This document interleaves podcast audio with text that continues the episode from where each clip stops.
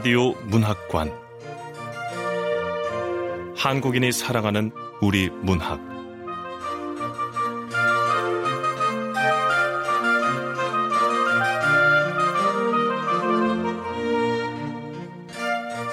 안녕하세요. 아나운서 태경입니다. KBS 라디오 문학관 오늘의 작품은 김유담 작가의 공설운동장입니다. 김유담 작가는 1983년 부산에서 태어나 경남 밀양에서 자랐습니다. 연세대학교 국문과를 졸업했고요. 2016년 서울신문 신춘문예에 핀캐리가 당선되면서 문단에 나왔습니다.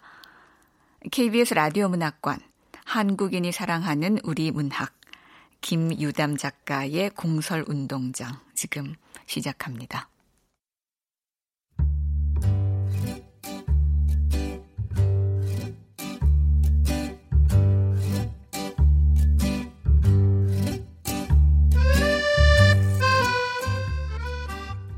공설 운동장 김유담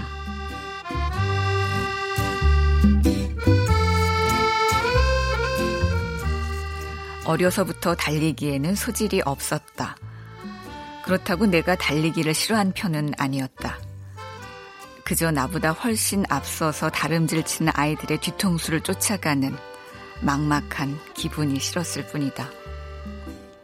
나는 친구들과 같이 있을 때는 좀처럼 뛰지 않는 아이였지만 뒤로 묶은 긴 머리를 말총처럼 흔들며 혼자서 뛰어노는 것을 좋아했다.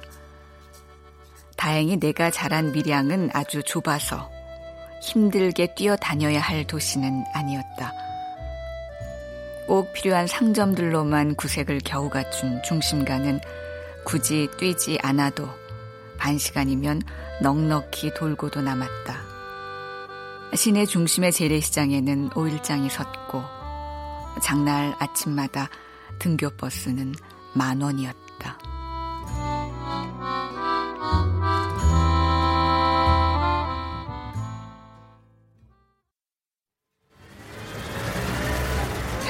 아까 발좀 받지 마있어. 아 진짜. 아줌매들, 아 물건으로 빌좀 받지 마소. 이거 저 이거 저. 그러면 이 물건을 다 어찌란 말이고? 안으로 들어가 있어. 아줌매들이 입구를 막아보면 아들이 학교를 못 갑니다.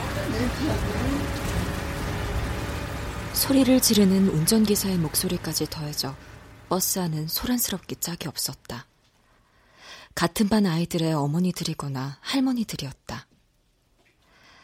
나는 장날 아침마다 만원 버스에서 구겨진 교복과 헝클어진 머리를 매만지며 입술을 깨물었다. 여길 떠나는데 필요한 건 달리기가 아니야.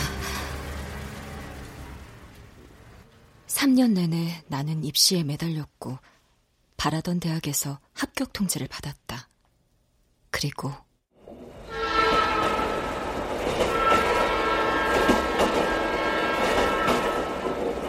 새까만 밤 공기를 찢으며 서울로 돌진하는 기차 안에서 내 가슴은 설렘 반 두려움 반으로 울렁거렸다.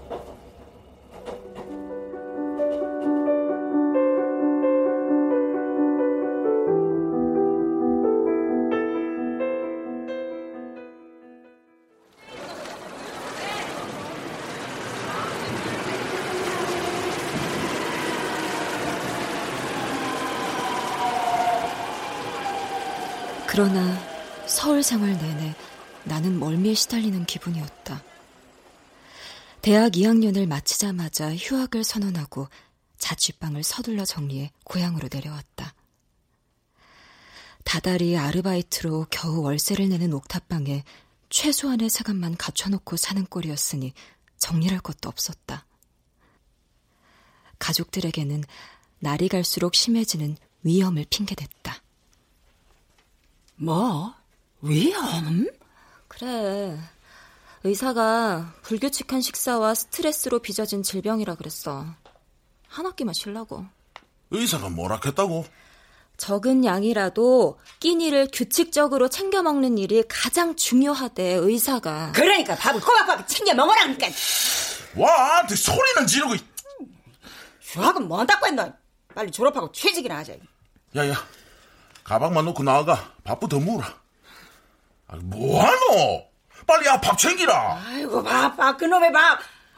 이돈 좀 번다고 요새 하나? 밥값 못하는 가장은 가장도 아이가?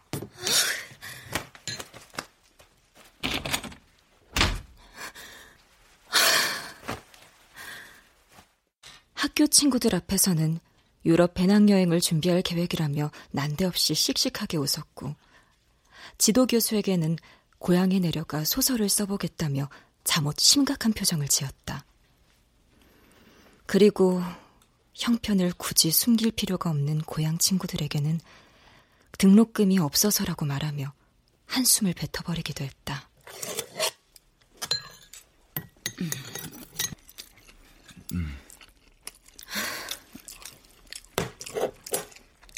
와, 더 먹지? 병아리 뭐에만큼 먹으니까 병이 나지. 가벼운 위험이야. 나 좀 나갔다 올게. 어디 가는데? 집에서 놀면 뭐해. 알바 사이트 찾아보니까 학원 강사 구한대서 휴학생 환영한대. 그럼 뭐 갔다 오든가. 그래도 식당이 언제까지 할지 모르고 등록금이라도 보태주면 좋지. 음.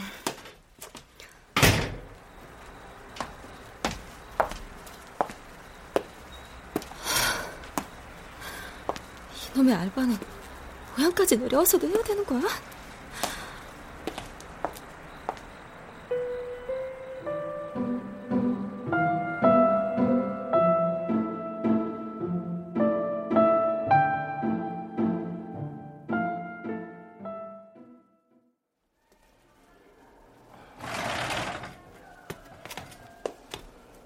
안녕하세요. 강사 구한다고 해서 왔는데요. 어? 너 맞지? 하게? 어, 네, 맞아요, 선생님. 맞구나. 다시 왔네. 다시 왔어. 어?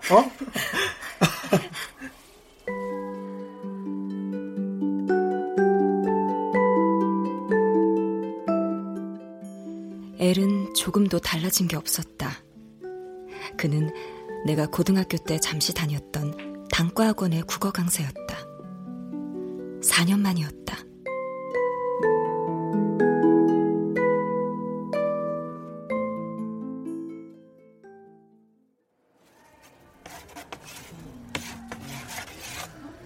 자, 학생들. 이 문장에서 잘못된 건 뭘까요? 힌트를 드리면 문장의 길이입니다. 이 문장은 너무 깁니다. 하나의 문장에 세 가지 생각이 담겨 있습니다. 한 문장에 하나의 생각만을 담아야 읽는 사람이 잘 이해할 수 있습니다. 같은 얘긴데요. 쉼표나 접속사를 쓰면서 계속 문장을 늘리는 건 피해야 합니다. 물론 너무 짧은 문장들만 늘어놓는 것도 안 되죠. 어떻게 하란 말인데? 이래야 되나? 길어야 되나? 너무 문장이 짧으면 접속사를 이용해서 두 문장을 하나로 묶는 훈련을 해보세요. 자, 짧은 논설문을 써보는데 주제는 지방자치제가 왜 중요한가?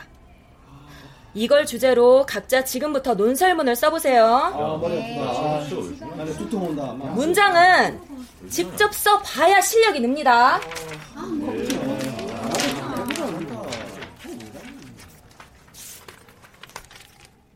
입시학원에서 강의를 한다는 게 결코 쉬운 일은 아니었다. 강의를 시작한 지 한 달쯤 되었을 때 엘과 마주 앉았다. 단 둘이.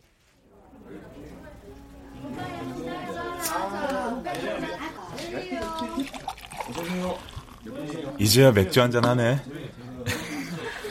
아, 왜 이렇게 바쁜 거야? 강의는 할만해? 그냥 얼떨떨해요, 선생님. 시간이 어떻게 간지도 모르겠어요. 이번 주 토요일이면 너 벌써 한 달이야. 한 달? 뭐가요? 에? 너 학원에서 수업한 지 한 달 됐다고. 선생님이 제 수업 일수를 다 기억하고 계셨어요? 어,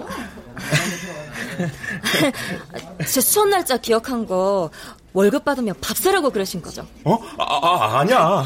그, 그런 거 아니야. 농담이에요.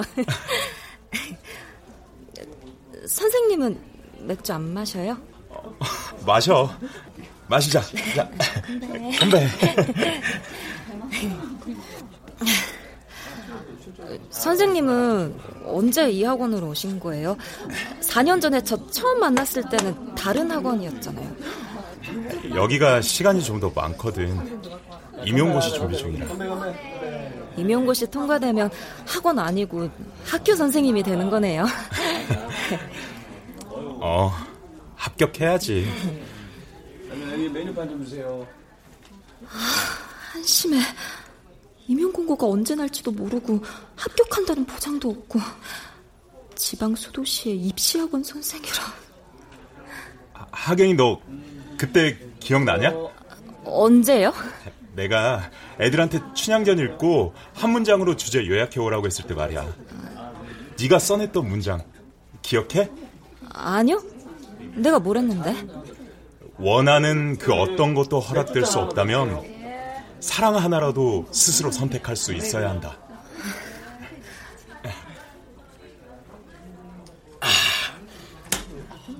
난 아직도 그걸 잊을 수가 없다니까. 넌 참 특별해. 17. 연습장 구석에 토막토막 끼적거리던 치기 어린 문장들은 흐릿한 인상으로만 남아있다. 정말 그 시절의 나를 생각하면 희뿌옇고 막막한 느낌만 더듬어졌다. 아, 제가요? 그런 걸 썼다고요? 되게 유치했네. 유치하긴. 난 그때 감탄했다니까. 그나저나 오늘따라 이 집 생맥주 왜 이렇게 맛있냐? 어? 나한 잔 더 시킬 건데 너도 더 할래?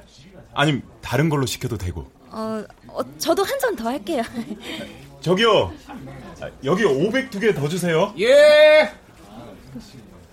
너 수업 시간에 얼마나 열심히 했는지 선생을 긴장하게 만들었다니까. 근데 말이야, 가끔씩 먼 곳을 보기도 했는데, 너 그랬는데? 기억 안 나? 선생님은 별걸 다 기억하시네요. 나도 기억하지 못하는 나를 기억해주는 사람. 뭐, 나쁘지는 않네.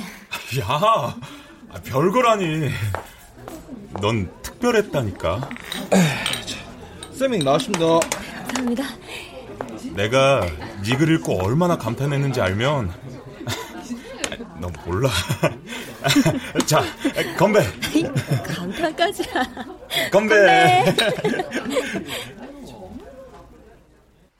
맥주 거품 같이 하얀 웃음이 내 입가에 퍼졌다.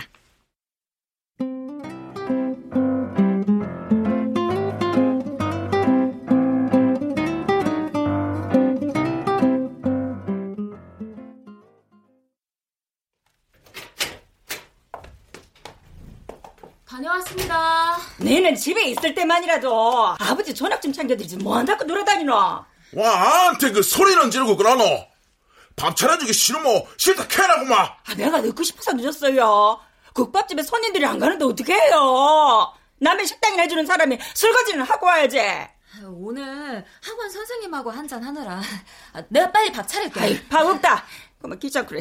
라면이나 삶아라. 내는 밥 몰라 한다. 귀찮기는 뭐가 귀찮노? 내가 귀찮단 말이다. 사업에 실패하고부터 아버지는 밥에 유난히 집착했다. 오직 밥만이 아버지의 위상을 보여줄 수 있는 존재인 양 새끼를 살뜰히 챙겼고 전에 없던 반찬 투정도 잦았다. 돈문 벌어 알아이는 밥물자도 없다는 기가! 아버지는 달라져 있었다.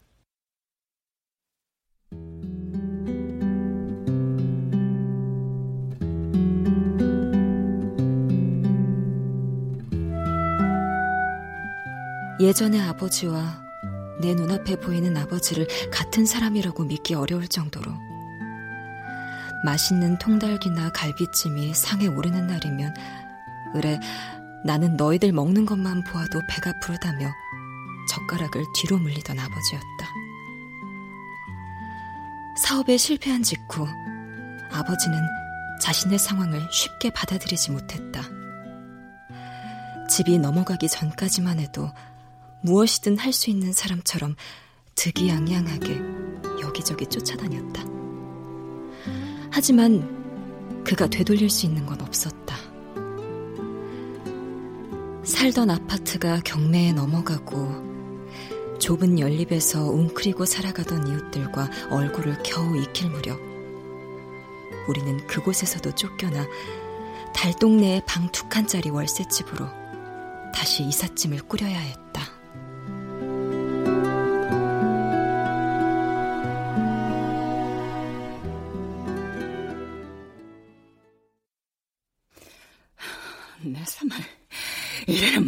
못 살겠다고만. 못 살겠으면 마 갈라서자. 아유 시끄럽다. 갈라서는 거뭐 쉬운 줄 알아. 아이고 좁은 동네에서 내가 남자 들어가서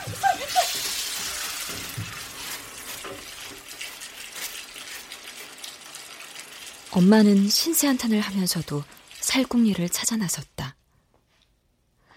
엄마가 매일 아침 푸석한 얼굴로 출근하는 곳은 인근에서 맛집으로 소문난 시내의 돼지국밥집이었다.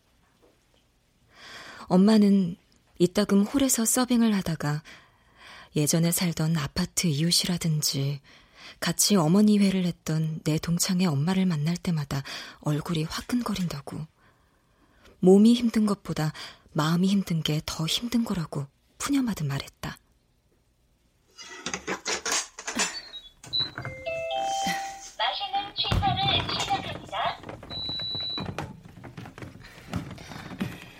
엄마, 밀양에서 사는 거 남사스러우면 차라리 여기 떠나서 사는 게 낫지 않아?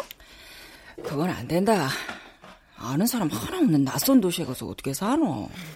밀양에서 구차하게 사는 거 아는 사람들이 보면 싫다면 그래도 아는 사람 하나도 없는 데는 안 된다. 앞뒤가 맞지 않는 말을 하는 엄마를 보면서 나는 한숨을 쉬었다.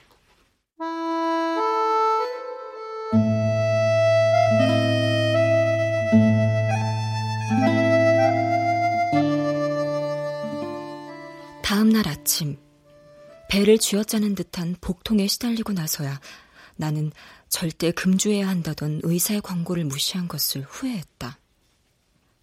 학원에 나가게 되면서 내 위험은 더 심해졌다. 강의 외 업무도 만만치 않았다.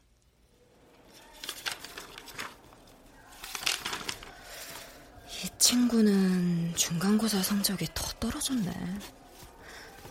성적이 떨어지면 다른 학원으로 옮기니까 집중 관리가 필요하다 그랬지.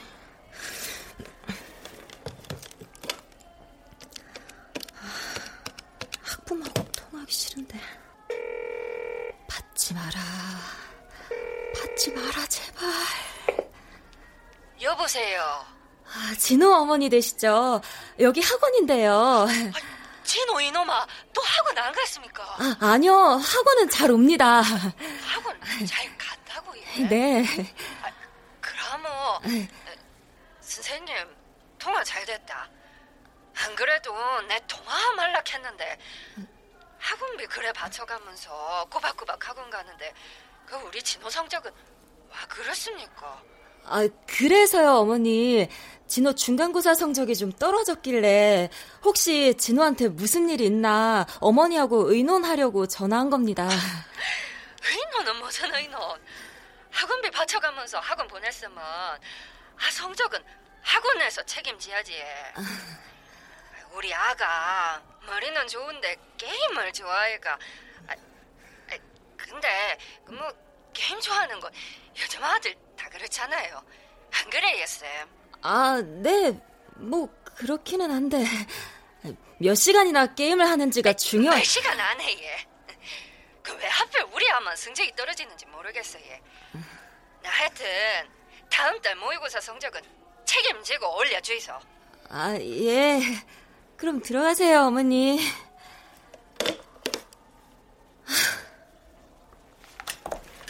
손 선생. 이건 비밀인데 말이야. 그렇게 다 전화를 돌릴 필요는 없어. 에?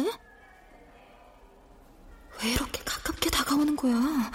누가 보면 어쩌려고? 학부모한테 전화하는 건 학원비가 밀렸다거나 결석이 잦다거나 그럴 때 전화하라고. 하여튼 학원을 그만둘 위험이 있는 애들만 학부모한테 전화하라고. 아, 예. 그가 내 귀에 대고 작은 목소리로 요령을 알려주었을 때 나는 놀란 얼굴로 주변을 둘러봤다.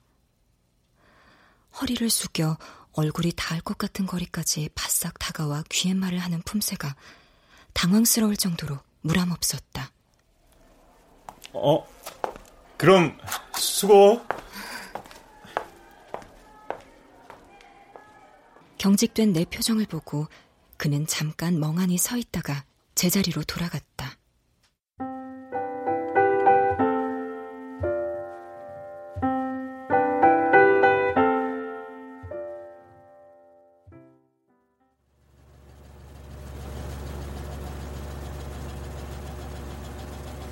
여름방학을 앞둔 토요일 오후.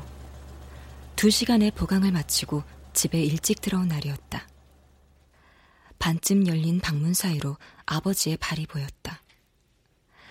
아버지는 세 개의 베개로 목을 괜채 갈짓자로 빗두름하게 누워 있었다. 이제 아버지 자신이 높일 수 있는 것은 베개와 목소리밖에 없었다.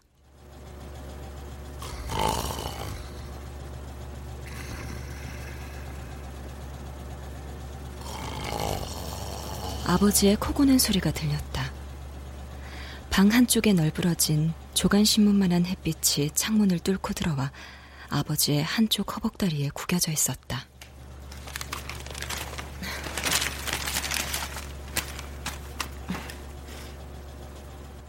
나는 귀퉁이가 서로 맞지 않은 채 제멋대로 접혀 있는 조간신문을 조용히 집어치웠다. 지난밤 엄마가 식당에서 퇴근하는 길에 챙겨온 신문이었다. 이미 여러 손님의 손을 거쳐 나달거리는 곳곳에 돼지국밥 국물과 붉은 김치국이 튀어 있는 어제자 신문을 아버지는 종일 샅샅이 읽었다. 너가 아버지만 정신 차리면 전부 다 제자리로 돌아올 기다. 엄마가 말하는 제자리라는 것이 멀고 까마득하게만 느껴졌다. 이미 실패가 깊게 관통한 아버지의 몸과 마음은 빳빳한 힘을 잃은 날짜 지난 신문처럼 구겨진 채 나달거리고 있었다.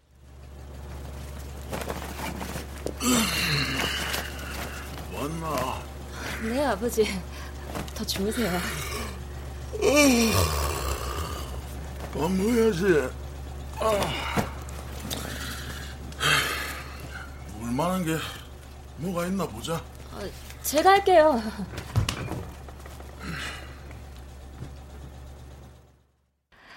저벅저벅 거실로 걸어 나와 엉거주춤한 자세로 냉장고를 뒤적거리는 아버지의 뒷모습에서 퀴퀴한 냉기가 흘러나왔다.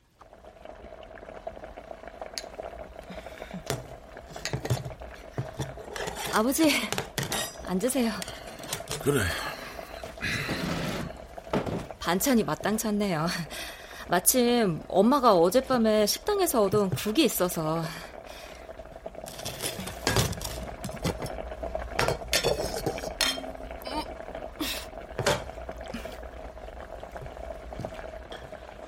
코끝을 스치는 비릿한 돼지고기 냄새가 속을 다 휘저어 놓았다.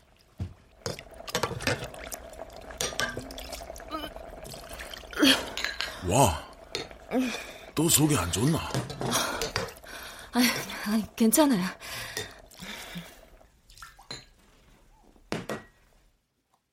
서둘러 식탁 위에 아버지 밥을 차려놓고 집을 나가는 수밖에 없었다. 엘에게 전화를 걸었다.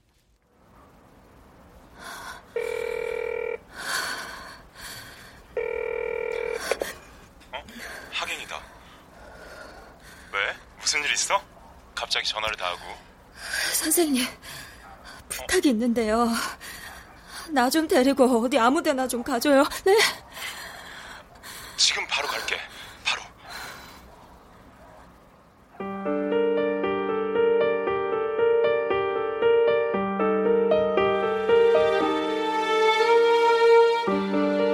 그의 은색 소형차가 활기차게 달려와 대로변에 서 있는 나를 안으로 끌어당겼다.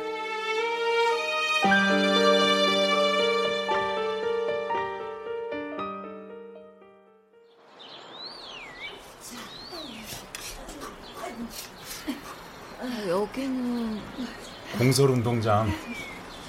너 만성 위험이라며 밥도 제대로 못 먹잖아. 그래서요? 운동을 하면 밥맛이 좋아질 거야. 공설 운동장 오랜만이지. 학창 시절 사람 붐비는 행사가 있을 때가 아니고서는 찾은 적이 없던 곳이었다. 이제 그곳은 더 이상 원래 목적으로 쓰이지도 않았다. 새로운 시청부지 옆에다 번듯하게 잔디를 깐 새 공설운동장이 지어지면서 예전의 공설운동장은 방치되어 있었다. 신축 청사 옆에 새파란 잔디가 잘 정돈된 새시민 공설운동장이 지어진 지도 5년이 지났다.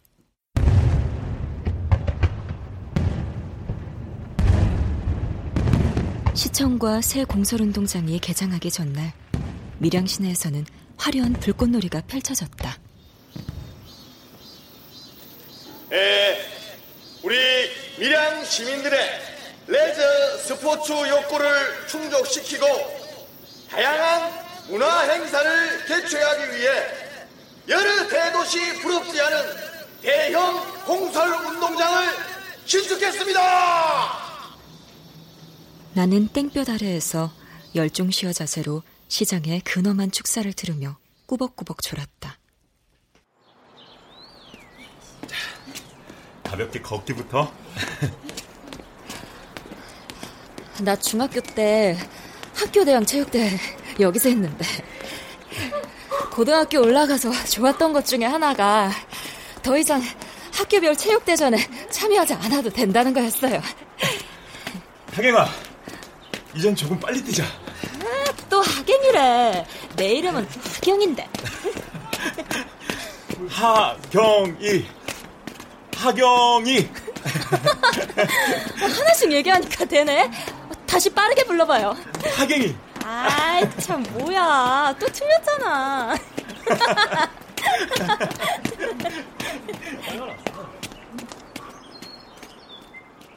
나는 웃음을 터뜨렸다. 그의 강의를 듣던 시간이 떠올랐다. 또박또박한 발음으로 국어책을 읽던 중저음의 목소리를 많은 여학생들이 좋아했다. 그는 강의 시간은 물론 평소에도 사투리를 거의 쓰지 않았지만 열을 애로 발음하는 버릇만은 노력을 해도 고치지 못했다.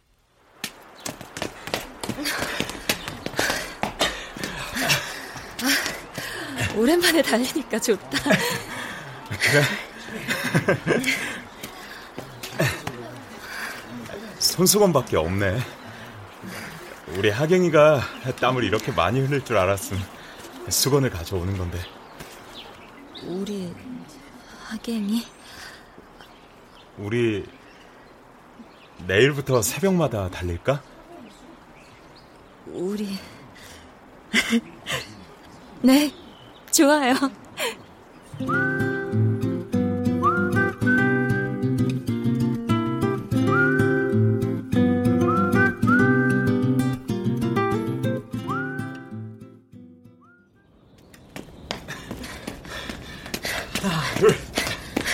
발 맞추고. 매일 새벽 나는 그와 공설 운동장을 달렸다.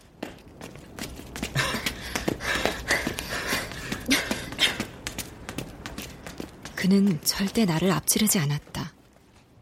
나란히 발맞추어 뛰면서 가쁜 숨소리마저 나와 맞춰나가고 있었다. 그는 여벌굴이 잘생긴 편은 아니었다. 툭 튀어나온 광대뼈와 마른 얼굴선이 옆에서 보면 그대로 도드라졌다. 그래도 안경다리 밑으로 촘촘히 배어나오는 땀방울을 바라보고 있노라면 나도 모르게 가슴 속에 송글송글 물자국이 남았다. 하경아. 네. 조금만 쉬자. 자, 물.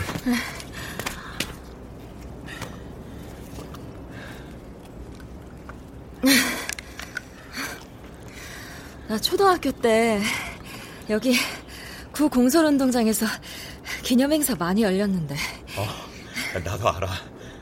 어린이날 우리 가족은 나들이옷 챙겨 입고 여기 왔거든요. 오색 풍선이 하늘로 날아오르면 동생하고 난 손뼉을 쳤고. 동생? 아 맞아. 그 남동생 한 명 있지 않았나? 그것도 다 기억해요? 하경이 네가 지나가는 말로 한 번 했어. 공고 나왔다고. 맞아. 그 동생하고 둘이 막 손뼉을 치면서 좋아했어. 어린이날. 그때는 여기가 굉장히 넓었는데 지금은 작아 보이네. 우리 아버지처럼. 아버지? 우리 아버지 사업 망한 건 밀양 사람 중에 모르는 사람 없으니까. 선생님도 알잖아요. 어, 어. 그래서 고3 때 난 선택을 해야 했죠. 선택이라면? 장학금을 받을 수 있는 지방 국립대나 교대에 가느냐, 아님 비난을 듣더라도 내가 가고 싶은 서울에 있는 대학에 가느냐. 서울에 갔으니까 비난 듣는 쪽을 선택했구나. 아니요. 내가 하고 싶은 걸 선택한 거죠. 내가 왜 그런 비난을 들어야 하는지 억울하지도 않았어요. 그냥 밀양에 사는 가난한 수험생들은 다들 그런 고민을 하니까. 그럼 남동생은? 일찌감치 실업계 고등학교로 진학했죠. 엄마, 아버지, 남동생까지 나밖에 모른다 그랬어. 그래서 내가 그랬어요. 소설을 가슴 벅차는 일을 꿈꾸는 게 죄는 아니지 않냐고. 그때만 해도 사는 게 이렇게 벅찬 줄은 몰랐는데. 많이 힘들었구나. 내가 왜 그렇게 이악 물고 공부했는지 알아요? 나는 지방 소도시에서 이렇게 평범하게 사는 게 싫었어. 그런데 그렇게 살고 있네. 우리 하경이 잘 내려온 거야. 스스로를 다치게 만들면서까지 이뤄야 하는 건 아무것도 없어. 나 한 바퀴만 더 뛸래. 야, 같이 가.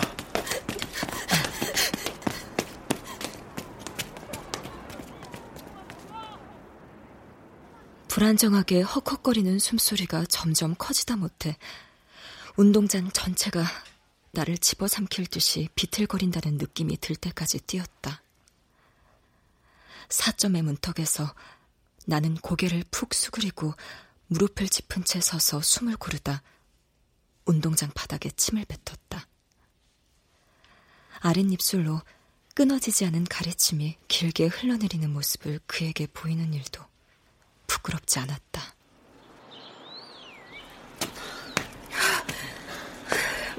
괜찮아?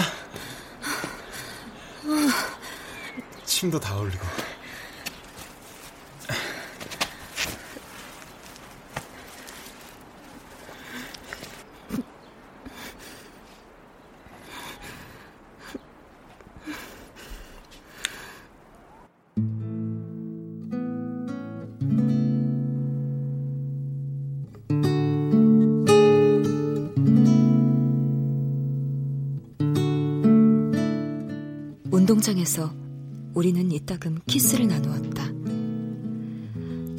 직후라 숨이 찼던 탓에 길게 하지는 못했지만 새벽 공기와 함께 스며드는 혀의 감촉 때문에 나는 조깅 직후의 키스를 좋아했다.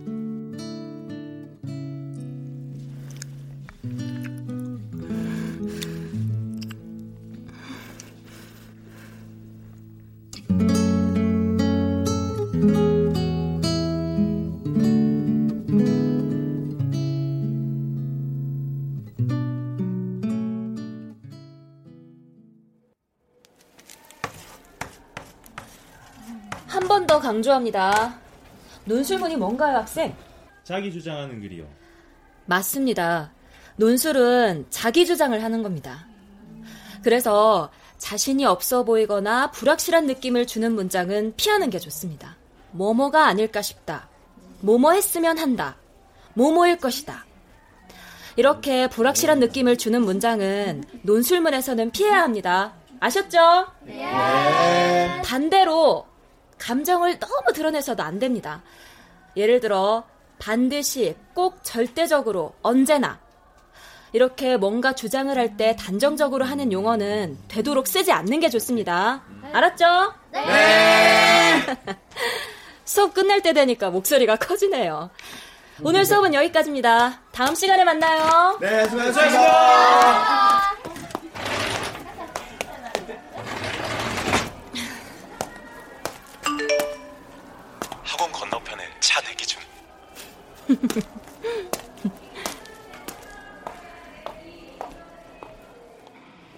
퇴근 시간이 되면 그는 자연스럽게 나를 집까지 바래다 주었다. 그와 나는 무슨 관계였을까? 그에게 나는 여자친구였지만 나는 그를 연인으로 받아들이지는 못했던 것 같다. 그 사실을 그가 대수롭지 않게 꺼낸 이야기에서 확인할 수 있었다.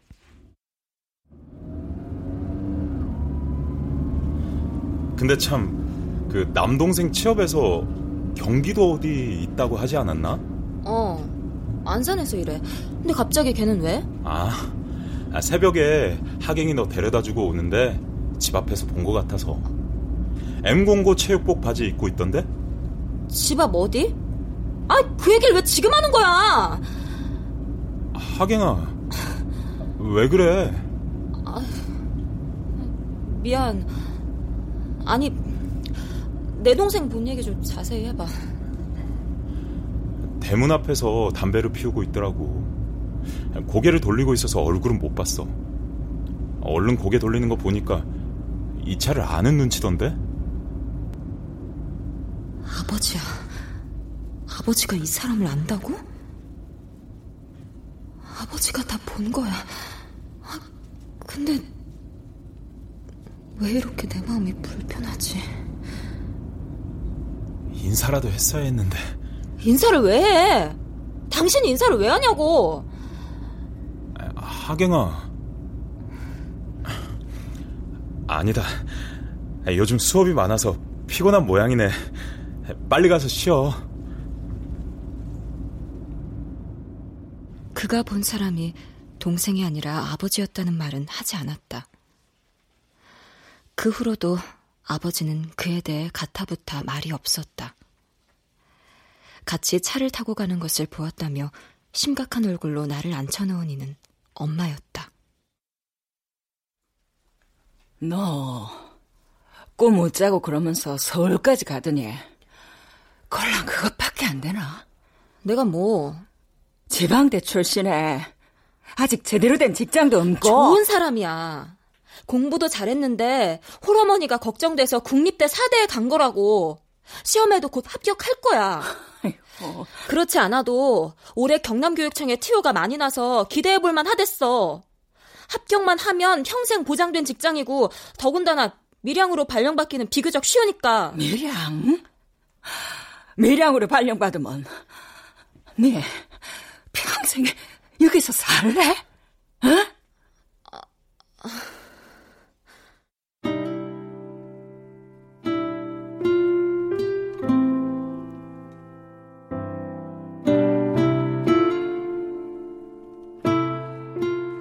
나는 더 이상 말을 이어나가지 못한 채 굳은 얼굴로 입을 다물었다. 그에 대해, 그의 미래에 대해 말하면 말할수록 나와 무관하다는 생각이 들었다.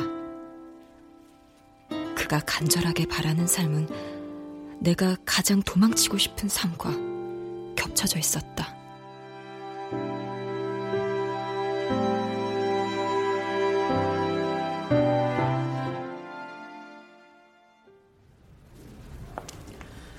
손 선생은 이번 시간 수업 없나 봐요? 아, 네, 전 학생 출결 상황 정리 좀 하려고요. 그러세요. 저는 수업 들어갑니다. 네. 화가 많이 났을 텐데 뭐라고 하지? 부모님에게 인사하고 그러는 거 부담스럽다고? 아니야. 난 그냥 편하게 동료 선생으로 서로를 좀 더 알아가고 싶다고. 아, 아니, 아니. 아, 다 변명이야. 솔직하게, 난 밀양에서 사는 거 싫다고 말할까? 아.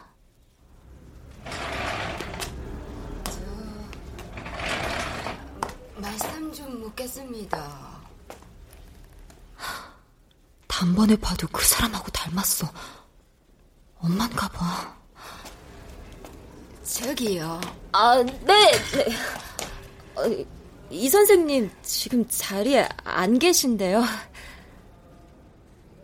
나는 굳은 표정으로 자리에서 벌떡 일어나 그녀와 눈도 제대로 마주치지 못한 채 더듬거렸다.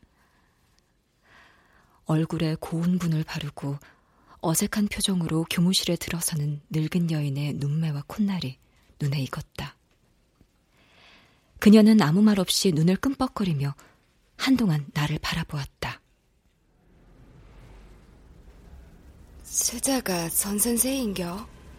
네? 아, 네. 아, 이게 되게 아이고.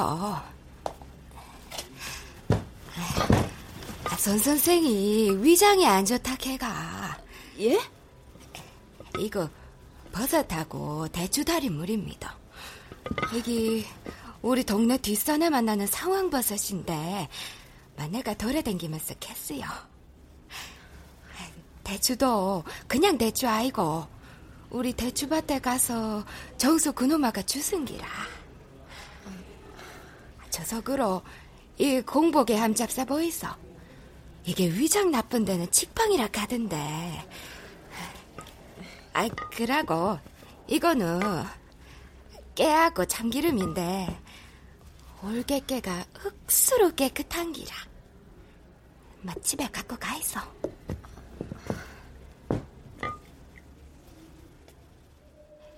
그녀의 손은 검고 단단하고 투박했다. 나는 그 손을 감히 잡지 못한 채 물끄러미 쳐다보았다. 아유, 아내가 괜히 바쁜데 와가. 어서 보던 일 보이소.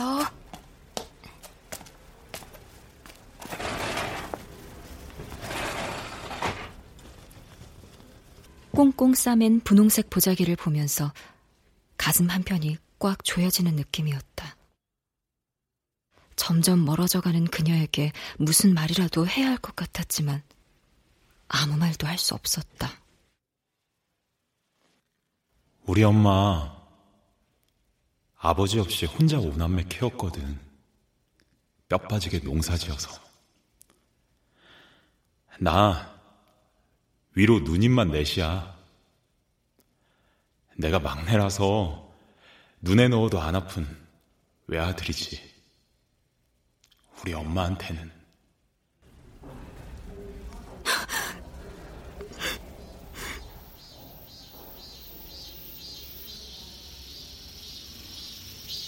매미가 창밖에서 비명을 지르듯 울어대고 있었다.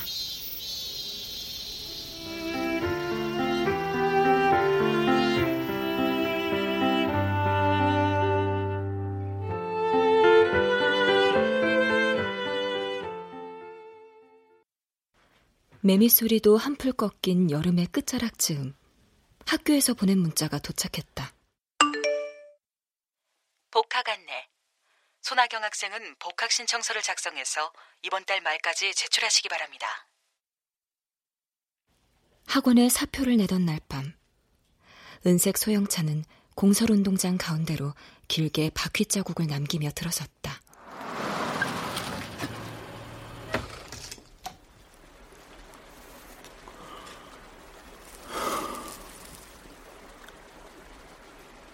운동장에 차를 세우고 그는 아무 말 없이 담배만 피웠다. 그가 담배를 피우는 동안 나는 차창 밖으로 도랑을 바라봤다. 멀리서 물 흐르는 소리가 들렸다. 하경이 너는 결국 밀양에 돌아오게 될 거야. 그럴지도 몰라요. 그렇지만 내가 이곳을 떠나는 이유가 선생님 때문은 아니잖아요. 혹시라도 다시 돌아오게 된다면 그것도 선생님 때문은 아닐 겁니다.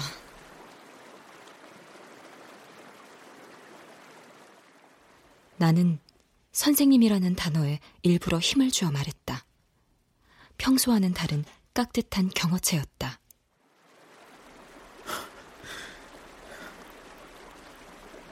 일부러 깍듯하게 안 해도 돼. 넌 다시 올 거야.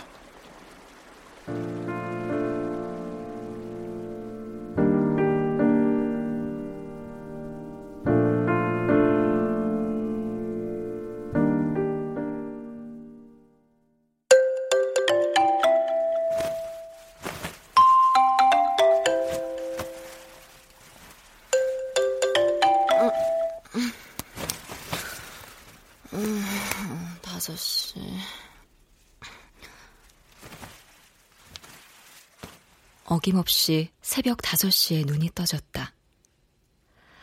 8월의 해가 조금씩 몸을 풀어 어둠을 밀어내고 있었다. 나는 반듯하게 누워 푸르스름하게 밝아오는 천장을 보다가 천천히 몸을 일으켰다.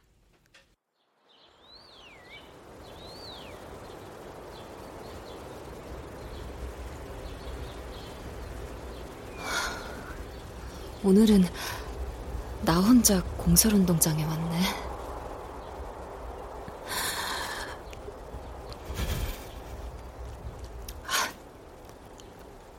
내가 왜 이래?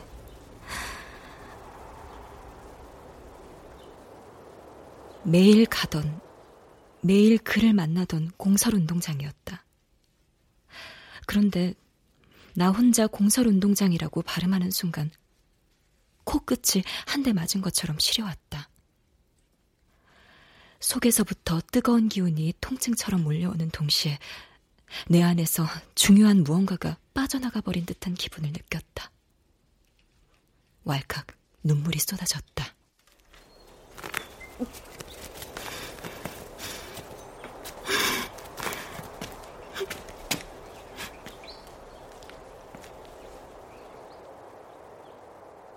나는 허리를 숙여 운동화 끈을 조였다.